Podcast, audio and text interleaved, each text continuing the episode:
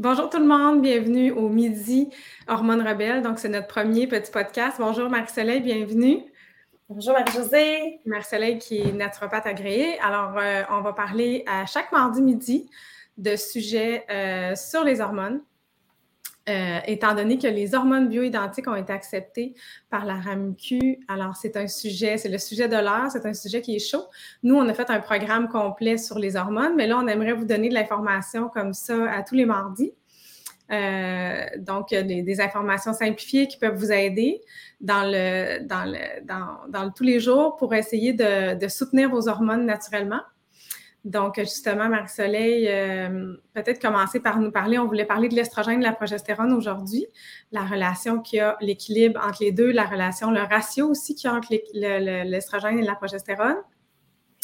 Et puis, bien des choses, effectivement. C'est sûr que, nous, euh, on appuie aussi beaucoup les hormones bioidentiques. Moi, j'en prends tout ça, mais il y a d'autres choses aussi pour accompagner ça et pour aider nos hormones. Super, merci Marie-Josée. Puis ben, pour ceux qui nous écoutent, bonjour à tous. Si vous pouvez peut-être nous dire euh, dans les messages si c'est euh, la première fois que vous nous écoutez, est-ce que vous avez attrapé le direct de mardi, mercredi passé euh, d'ailleurs, qu'on vous parlait des détails de qu'est-ce qu'on va vous parler dans les podcasts des Midi Hormones Rebelles, juste parce que si vous n'avez pas attrapé celui de la semaine passée, on pourra vous mettre le lien. On pourrait aussi vous mettre le lien de euh, avoir les détails. Si jamais vous trouvez que c'est trop court aujourd'hui, vous, vous voulez en savoir plus, on pourra euh, vous répondre dans les messages. Donc, juste nous dire si vous étiez là avec nous mercredi passé ou non. Mais à l'avenir, ça va être les mardis qu'on va être avec vous. Euh, donc, ben oui, c'est bien dit. C'est vraiment un sujet chaud. Les hormones bioidentiques, on s'est dit que c'était super important de partager des notions de base pour aider les femmes à comprendre est-ce qu'ils ont vraiment besoin d'aller vers ça ou est-ce qu'il y a d'autres solutions? Donc, ça, dépend de votre âge. Donc, la première question à vous poser, c'est est-ce que vous êtes encore fertile? Est-ce que vous avez encore des cycles menstruels? Je sais qu'il y a des exceptions pour ceux qui se font enlever l'endomètre.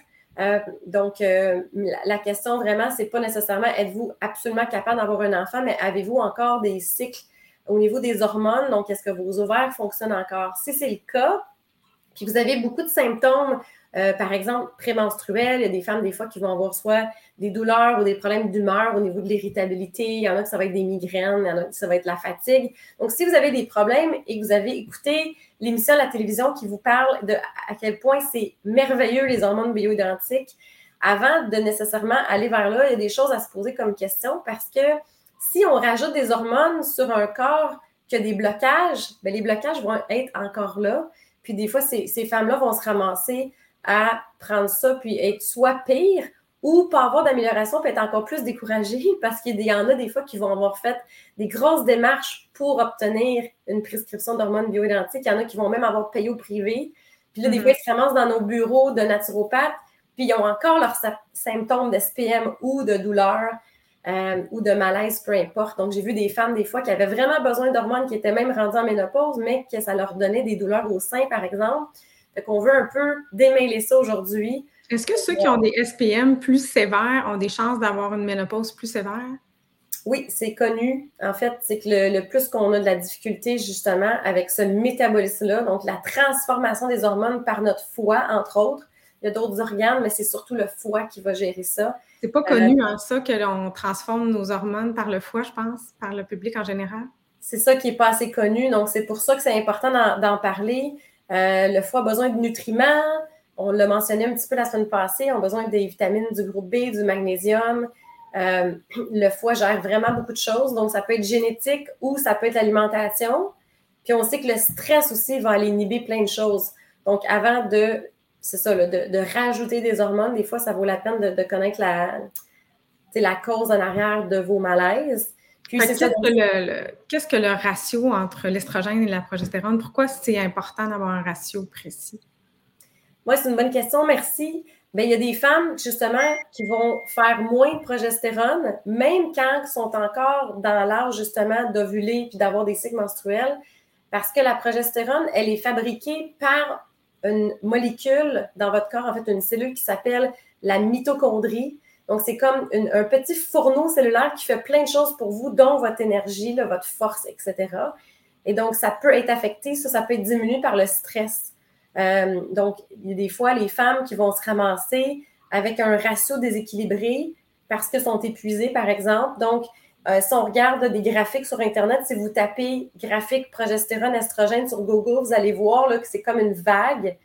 Puis, après l'ovulation, vous êtes supposé de fabriquer de la progestérone, puis vous êtes supposé d'en fabriquer une certaine quantité pour votre bien-être et aussi pour assurer euh, la fertilité si jamais vous désirez tomber enceinte. Mais le problème, c'est que des fois, l'ovulation, soit ça se fait pas du tout, ou des fois, ça se fait quand même. Donc, les gens vont le sentir, mais il n'y aura pas beaucoup de progestérone fabriqué de par un stress chronique, une fatigue ou un manque de certains nutriments. Et donc, qu'est-ce qui arrive à ce moment-là? C'est que dans le corps, il y a de l'estrogène qui est fabriqué avant l'ovulation. Puis si vous n'avez pas eu la capacité de fabriquer votre progestérone, bien, l'équilibre entre, donc si on regarde le graphique sur Google, vous allez voir deux vagues, bien, il va y avoir un trop grand écart. Mm-hmm. C'est ce qu'on appelle une dominance en estrogène parfois. Il y a trop d'estrogène par rapport à la progestérone. Puis ça, ça fait des problèmes. Exactement, parce que l'estrogène, elle est plus inflammatoire, elle est mm-hmm. plus euh, excitatoire dans le sens qu'elle peut causer plus de l'irritabilité, tandis que la progestérone, elle est anti-inflammatoire, puis elle est calmante. Calmante. Oui, c'est pour ça que les femmes qui ont une belle progestérone, souvent vont faire moins d'anxiété, vont avoir moins de problèmes de sommeil, vont dormir mieux, euh, vont avoir moins d'irritabilité, etc. Donc, ça, c'est une façon de voir le déséquilibre du ratio entre estrogène et progestérone. Donc, quand il n'y a pas assez de progestérone par rapport à l'estrogène, ou des fois, c'est pas ça. Donc, il y a différentes façons de voir cette fameuse dominance en estrogène-là qu'on entend souvent parler. Mm-hmm. Des fois, c'est le ratio, mais des fois, c'est comment vous euh, métabolisez l'estrogène, qui est comme ici, si on veut, là, euh, indépendamment du cycle, euh, des fois, la progestérone va être plus haute. Mais dans votre corps, votre estrogène, vous l'utilisez, qu'elle vienne de votre corps, donc principalement des ovaires chez la femme, ou qu'elles viennent de la pilule anticonceptionnelle ou qu'elles viennent des hormones que vous prenez pour la ménopause, cet estrogène-là, une fois qu'elle est utilisée dans le corps, elle doit être éliminée. C'est comme ça devient un déchet une fois qu'elle est mm-hmm. utilisée. Puis c'est là, des fois, que ça va bloquer, puis que ça va causer justement euh, des symptômes de déséquilibre. Fait que des fois, les gens pensent qu'il manque de progestérone, ça peut être le cas, mais des fois, c'est que l'estrogène, elle est mal sortie, elle, sort mal du corps une fois qu'elle Elle se réaccumule ou? Exactement. Fait que ça peut recirculer dans le corps. Puis là, des fois, les gens vont justement avoir de l'enflure, des migraines, des maux de tête, de l'incapacité à perdre du poids, vont être plus irritables, plus mal au sein. Il y en a qui vont développer des excroissances en lien avec l'estrogène, comme euh, les fibromes, par exemple. Fait que là, des fois, ces femmes-là vont avoir écouté des émissions ou des podcasts, puis ils pensent que leur solution magique, c'est d'aller rajouter de la progestérone pour aller aider le ratio. Mais c'était pas ça leur problème. Si c'est ça, si c'est pas ça leur problème, ça se peut que ça soulage un petit peu. Mais s'ils sont pas capables de bien détoxifier, c'est un mm-hmm. terme général, mais dans le fond, c'est le métabolisme, donc on pourrait dire la transformation de l'estrogène, principalement par votre foie, pour que ça se rende dans mm-hmm. votre tube digestif. Donc, que ça passe dans les selles via la toilette pour être éliminé. S'il y a un blocage là, ben à ce moment-là, ces femmes-là, même s'ils rajoutent la progestérone, des fois vont avoir encore des symptômes, vont être encore à risque des complications avec l'excès d'estrogène. Parce que c'est nocif l'extrait d'estrogène qui n'est pas éliminé. Oui, c'est une toxine, puis c'est relié à plein de problèmes de santé. Donc, la liste est vraiment longue. Euh, on en parle un petit peu dans, nos blogs, on en parle surtout dans, le programme, mais on le sait tous. Je veux dire, je pense que toutes les femmes qui nous écoutent en ce moment sont au courant qu'il y a des, cancers hormonodépendants.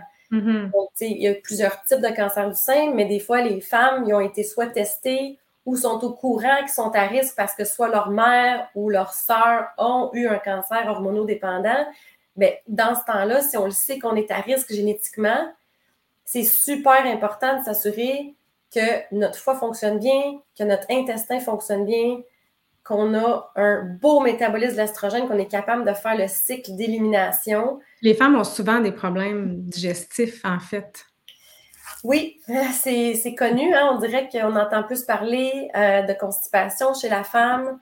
Donc, est-ce que c'est un, lien justement avec l'estrogène qui peut causer ça en SPM?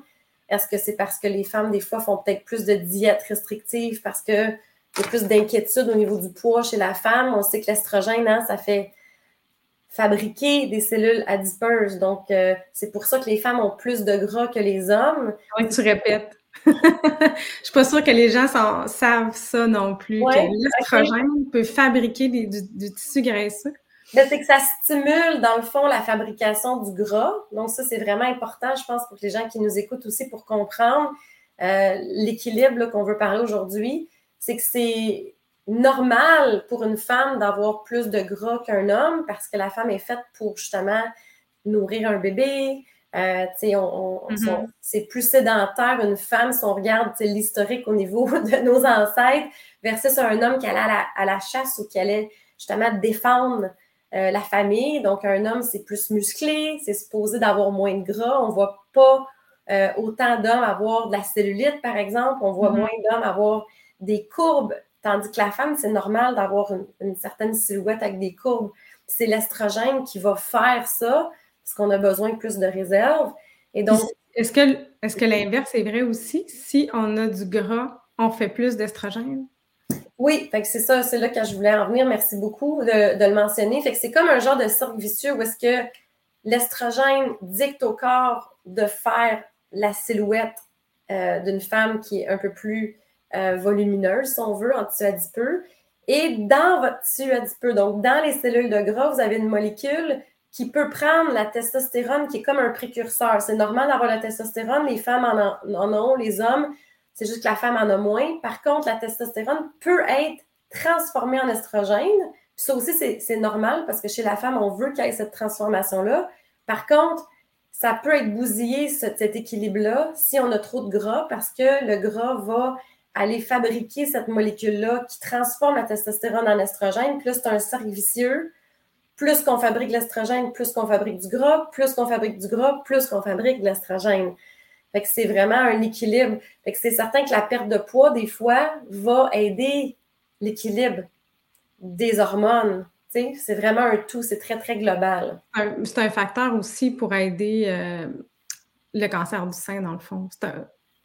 Oui, exactement. C'est pour ça que la, saine gestion du poids peut aussi être euh, en lien avec la prévention du cancer euh, hormonodépendant. Oui. Hmm. Oui, donc c'est vraiment, vraiment passionnant. Il y a vraiment plein de choses à prendre en considération. Fait que c'est sûr qu'on voulait vous partager des, petites informations, en fait, en résumé euh, dans les midis hormones rebelles pour que ça pique votre curiosité d'aller chercher plus loin. Il y a tellement de solutions pour vous aider avec vos hormones de mieux comprendre ça avec une vision vraiment plus large. Là. En fait, si on résume, qu'est-ce que tu as dit, tu as bien expliqué, il faut prendre soin de nos intestins, il faut prendre soin de notre foie, il faut prendre soin de notre poids, mais des choses qu'on sait, mais il y a quand même des choses précises à faire là, pour euh, équilibrer ces hormones-là de façon plus naturelle. Oui, exactement. Donc, dans l'intestin, il peut avoir une réabsorption de l'estrogène dans sa forme toxique. Donc, une fois qu'elle est plus bonne, qu'elle est utilisée, c'est un déchet. Si le foie fait sa job, si votre vésicule biliaire, donc la petite pochette de bile fait sa job d'apporter cet estrogène-là qui est plus bonne dans l'intestin, mais là, souvent les femmes sont soit constipées, si vous avez comme pris peut-être euh, beaucoup d'antibiotiques, ça se peut que votre flore soit pas adéquate, puis là, des fois, on réabsorbe ça. Puis c'est un méchant cercle vicieux d'avoir trop de molécules d'estrogène. Fait que là, on entend souvent le terme dominance en estrogène. Euh, fait qu'il faut faire attention, il faut se poser la question, ça vient de où? Mm-hmm. Puis c'est ça, est-ce que c'est une réabsorption? Est-ce que c'est parce que le foie va pas bien? Est-ce que c'est parce qu'on n'a pas cette fabrication de progestérone-là? Soit qu'on est trop stressé, soit qu'on manque de Comment, pardon? La toxicité euh, environnementale peut augmenter la dominance en estrogène, les xénos. bloquer, oui. Euh, je voulais juste peut-être finir le fait que, c'est ça, si vous êtes en âge d'être en préménopause, ménopause, Là, à ce moment-là, ça va être important de peut-être faire vérifier avec un, médecin spécialisé ou si votre médecin de famille veut le, faire. Des fois, ils vont peut-être vous référer à mm-hmm. quelqu'un d'autre pour aller tester votre progestérone. Euh, mm-hmm. si vous êtes en âge que peut-être que vous avez moins d'ovulation, là, ça peut être intéressant d'avoir le cœur net, de savoir si vous en manquez. Puis peut-être, juste dire qu'entre 40 et 50, c'est souvent l'âge de la préménopause. On, souvent, on commence par avoir une baisse de progestérone. Ensuite, vers 51-52, c'est plus la ménopause, plus c'est plus la baisse d'estrogène, juste pour vous mhm. donner une idée des âges. Exact. Puis, ben, c'est important d'avoir une vision globale parce que, on, on en voit euh, en clinique, en naturopathie, des femmes qui, justement, qui, euh, qui souhaitent aller vers la pilule miracle de prendre la progestérone, mais que finalement, quand ils ont leur résultat avec leur médecin, finalement, leur progestérone est super belle. Il y en a à 48 ans qui ont encore de la progestérone. Puis c'est là qu'on découvre, OK, ben finalement, c'est parce que vous métabolisez pas bien l'estrogène. Puis là, ça peut être une femme, justement, qui peut-être qui consomme trop d'alcool, soit qui est trop en contact avec des produits toxiques, comme tu venais de mentionner. Donc, euh, la toxicité, ça aussi, on en parle dans, le programme. Marie-Josée est super bonne avec euh, les idées de, produits, justement, du maquillage Parce que tout ce que vous mettez sur votre peau, dans vos cheveux, tu sais, les, histoires de, faux ongles ou les, les, produits que vous mettez pour durcir les ongles, je sais que les femmes font beaucoup ça. Euh, tout ce qu'il y a du parfum, que ce soit dans, mm-hmm. votre lavage, que ce soit sur votre peau, dans les crèmes, euh, tout ce qu'on mange qui est arrosé en pesticides, tout ça, ça peut faire en sorte d'être euh, un perturbateur au niveau de vos hormones parce que les molécules toxiques, des fois, ressemblent à l'estrogène, puis votre corps, lui, l'utilise comme un estrogène. Donc, il l'accumule à ce moment-là. Oui, fait que c'est ça. Fait que aujourd'hui, on voulait juste mettre de la lumière sur le fait que les hormones, les hormones bioidentiques euh, c'est vraiment une super belle nouvelle pour plein de femmes que ça soit maintenant plus accessible au Québec. Mm-hmm. On est super contente d'entendre ça.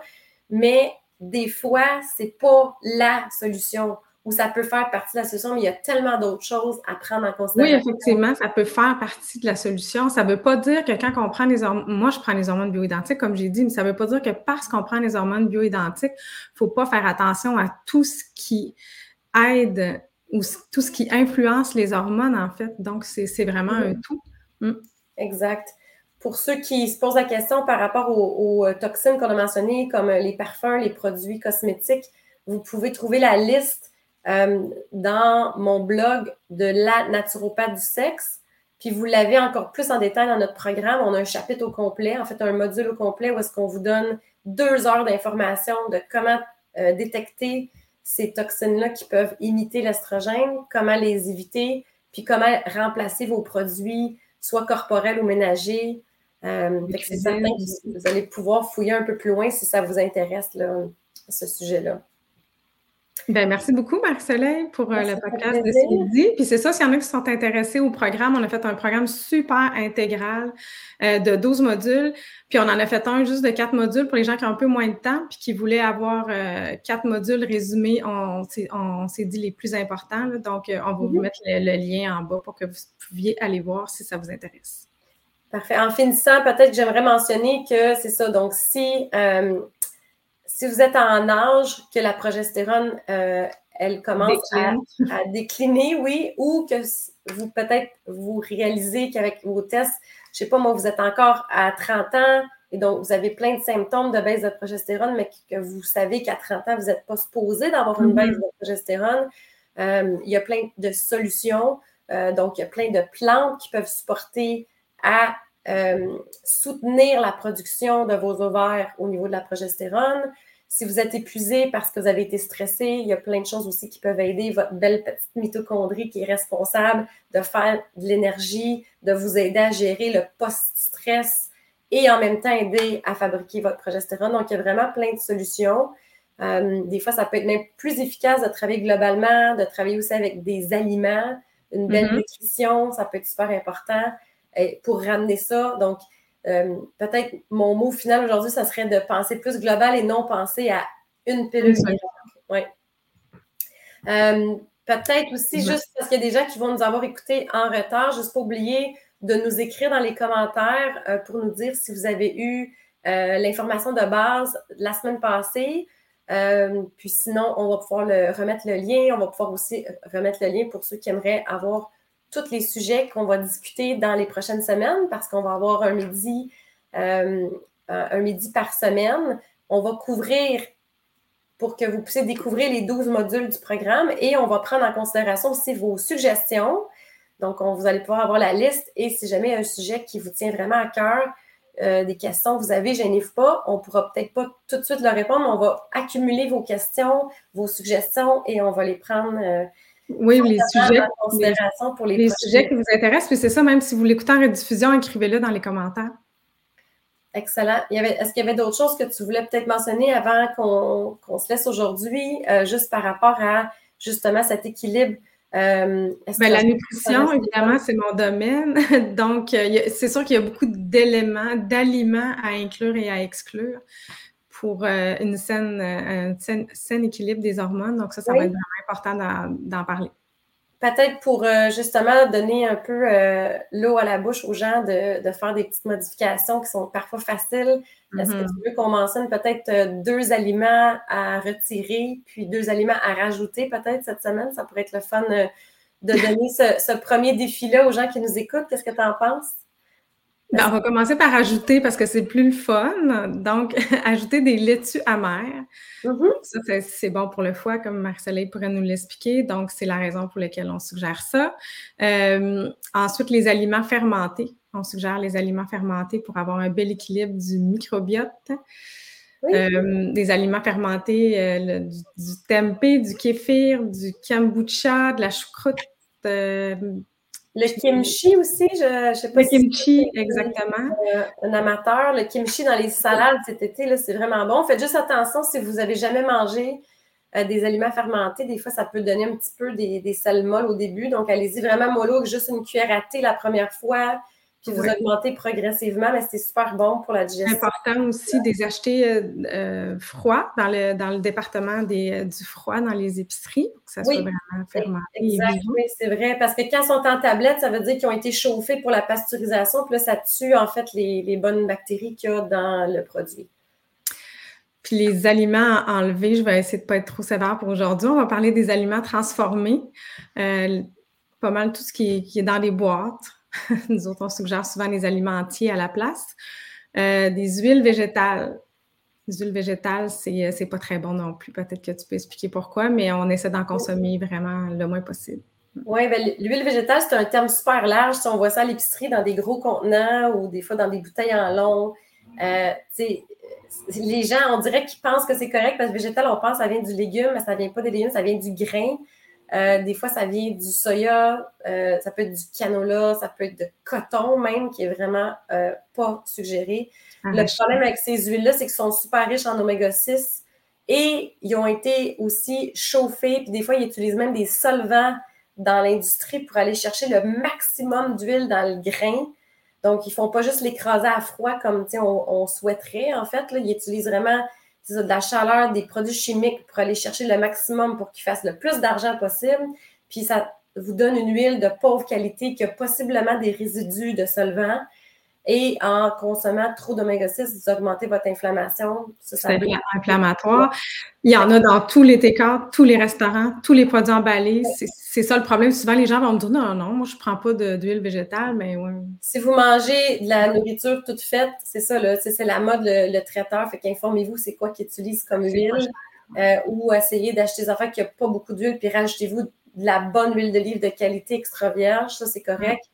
On pourrait en parler ça euh, plus longtemps une autre fois, mais en gros, c'est ça. C'est juste pour vous aligner un peu. cette semaine. Des, oui, c'est ça, juste pour vous allumer des lumières, qu'il y a vraiment plein de petites choses des fois à faire, à découvrir qui peuvent vraiment vous aider euh, à plein niveau. Super. Ben, écoute, un gros merci, Marie-Josée. Merci, Marie-Soleil. On se revoit la semaine prochaine. Parfait. Bon après-midi, tout le monde. Bye bye.